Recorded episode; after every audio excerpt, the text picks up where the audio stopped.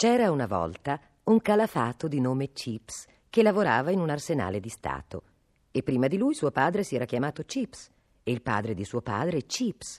Ed erano tutti dei Chips. Chips. E Chips padre si era venduto al diavolo per una pentola di ferro e uno staio di chiodi da dieci denari e mezza tonnellata di rame e un topo che sapeva parlare. E Chips bisnonno aveva provveduto ad analoga sistemazione nei medesimi termini e il contratto aveva avuto corso in famiglia per molto, moltissimo tempo. Così, un giorno, mentre si trovava al lavoro da solo al dock sleep, giù nel buio della stiva di una 74 in bacino di carenaggio per riparazioni, il giovane Chips si vide comparire davanti il diavolo. Porta il vento nuvolette, porta un velo le corvette, ma sfuggiti a rotolia, tutti i tips mi porto via.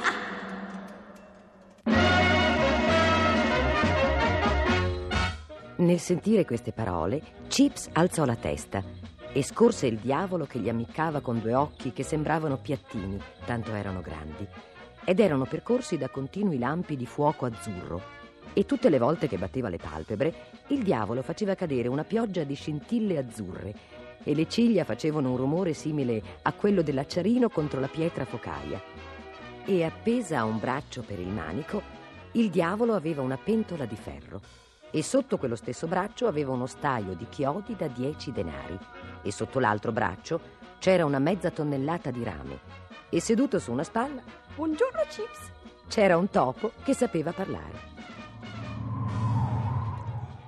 Porta il vento nuvolette, porta un velo le corvette, ma sfuggiti a rotolia, tutti i chip mi porto via.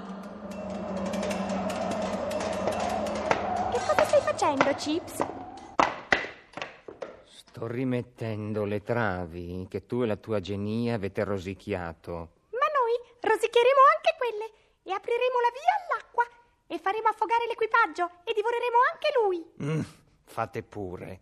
Ma non sapeva distogliere gli occhi dalla mezza tonnellata di rame e dallo staio di chiodi da dieci denari, perché rame e chiodi fanno palpitare il cuore dei calafati e i calafati sono sempre pronti a prenderseli e a scappare via se appena ne hanno la possibilità.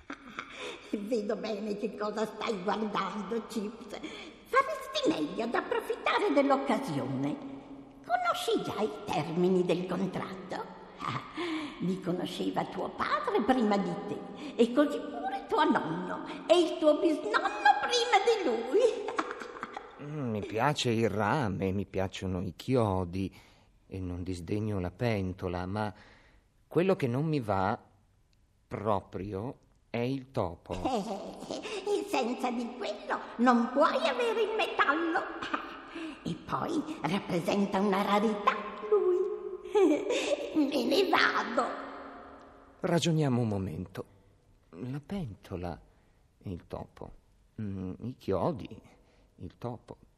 Ma sì, facciamo l'affare.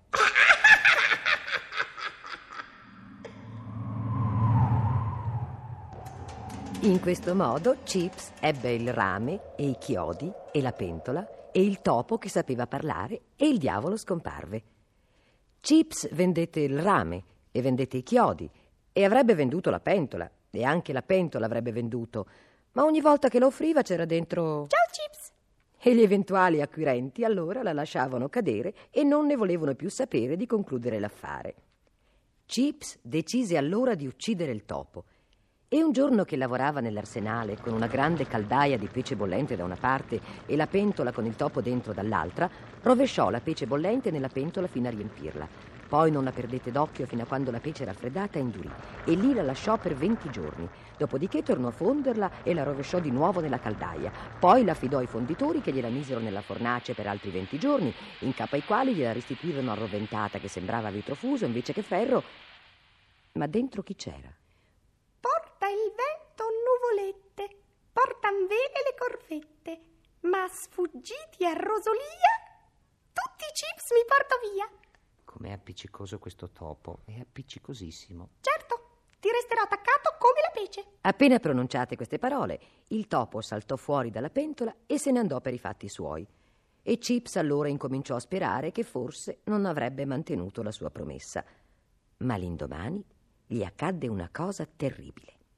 Infatti, giunta l'ora della cena e suonata la campana che metteva fine al lavoro dell'arsenale, Chips si infilò il righello nella lunga tasca laterale dei calzoni e vi trovò un topo. Non quel topo, ma un altro. E un altro ne trovò nel cappello, e un altro ancora nel fazzoletto e da quel momento si trovò in terribile intimità con tutti i topi dell'arsenale, che gli si arrampicavano su per le gambe quando era al lavoro e andavano ad accovacciarsi tra i suoi arnesi quando se ne serviva, e tutti sapevano parlare fra di loro, ed egli capiva che cosa dicevano. E i topi entravano nella sua stanza, e nel suo letto, e nella sua teiera, e nella sua birra, e nei suoi stivali. Egli stava per sposare la figlia di un commerciante di grano al minuto, e quando le regalò una scatola da lavoro che aveva fatto con le sue stesse mani, ne saltò fuori un topo. E quando la cinse alla vita con un braccio, le rimase appeso un topo. Così le nozze vennero sospese, anche se le pubblicazioni erano già state esposte per la seconda volta. Particolare che il sagrestano della parrocchia ricorda bene, perché mentre sfogliava il registro per la seconda domanda di nozze, come gli era stato ordinato di fare, aveva visto passare sulla pagina un topo.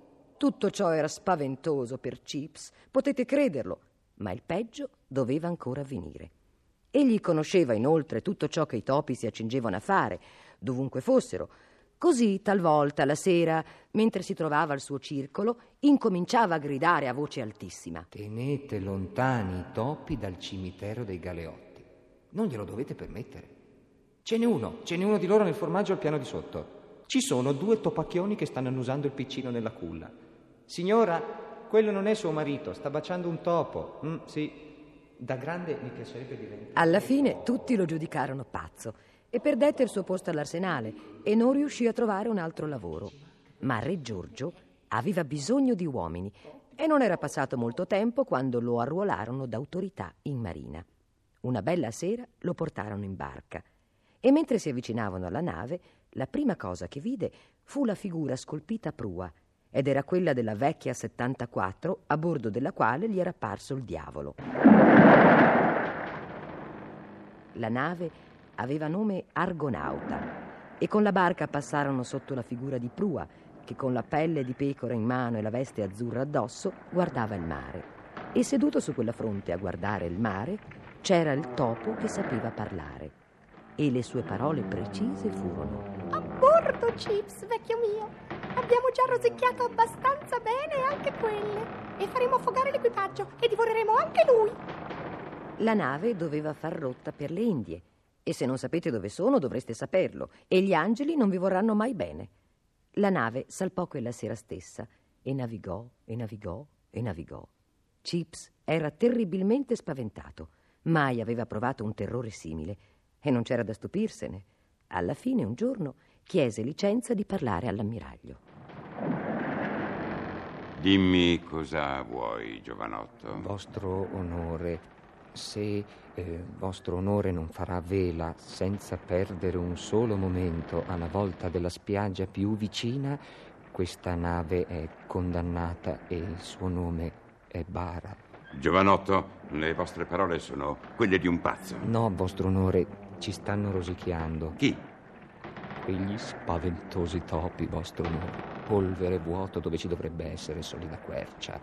Topi che stanno scavando la tomba per ogni uomo che c'è a bordo. Oh, vostro onore non ama dunque sua moglie e i suoi graziosi bambini. Certo, giovanotto. E allora, per l'amor di Dio, puntate sulla spiaggia più vicina perché in questo istante i topi hanno cessato il loro lavoro e guardandovi e scoprendo i denti si sussurrano a vicenda che mai più, mai più rivedrete vostra moglie e i vostri piccini. Mio povero ragazzo, dovete essere ammalato. Sentinella, provvedete a quest'uomo. Così lo salassarono e gli applicarono vescicanti e gli fecero questo e quello per sei giorni e sei notti. Ed egli chiese ancora una volta licenza di parlare con l'ammiraglio.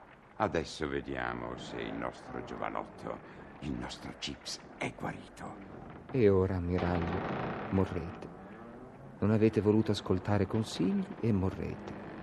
I topi non si sbagliano mai nei loro calcoli e hanno stabilito che porteranno a termine il loro lavoro per la mezzanotte. Così dovete morire, con me e con tutti gli altri. E a mezzanotte venne comunicato che la nave aveva una falla enorme e nelle stive si precipitò un torrente d'acqua che nulla poteva fermare e tutti andarono sotto, dal primo all'ultimo. E ciò che i topi, che erano topi d'acqua, lasciarono di Chips, finì per essere spinto a riva e seduto su quei resti c'era un topo di grandezza smisurata, il quale, come la salma toccò terra, si tuffò sghignazzando e mai più tornò fuori. E su quei miseri resti c'era un mucchio d'alghe. E se prendete 18 pezzetti d'alga e li fate seccare e li fate bruciare sul fuoco, arderanno in queste 18 parole che potrete udire chiaramente.